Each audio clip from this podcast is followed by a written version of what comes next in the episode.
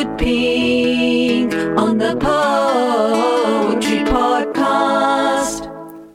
Hello, welcome to Stuart Pink on the Poetry Podcast. This week, live from the Phoenix FM studios, back at the studio. So, this week I've written a witty ditty, a little poem inspired by internet shopping. If you're anything like me, during the pandemic, you've been uh, uh, shopping more online than ever before. And uh, it's amazing when it works. Sometimes it doesn't always go to plan. So, this one is based on a precautionary tale about the time I tried to buy some trainers and it did not go the way I thought. Stuart Pink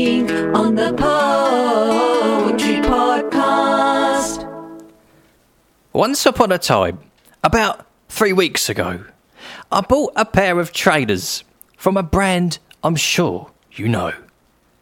They really look the business, stylish, cool, and sporty, with a retail price of 90 quid, but they only cost me 40. Postage was included, and it all seemed quite legit. I even checked what size I was to make sure that they would fit. Sure enough, just as promised, they arrived the very next day, and everything was going well. In almost every way. But when I saw the box, I could not believe my eyes. There's just no way on earth they could fit my shoes inside. You see, I'm not a little man, but my feet are long and wide. Related to a hobbit on my grandmother's side.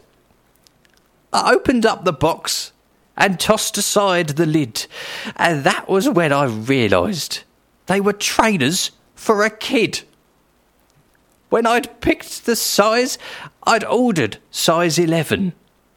But the sort of size 11 for a three month old or to seven. So beware the curse of Sports Direct. The bargains are a steal. But be warned that on delivery, the size might not be real. At first, it was quite funny, and we chuckled at the problem. We each took on the challenge to see if we could don them. We passed them round the room, we laughed and tried them on, and everyone took a turn to try and slip them on. It was the source of much hilarity, like a modern day Cinderella, until my sister somehow squeezed them on, and now they're stuck in her feet forever. Stuart Pink on the Poetry Thanks for listening. I hope you enjoyed the poem. If you did, please spread the word, pass it on, share it with someone else. For more poems, videos, and books, visit all the W's stuartpink.com forward slash poetry, where you can support the witty ditty and subscribe to get the next poem delivered directly to your device. Thanks to your support, there'll be another witty ditty very soon.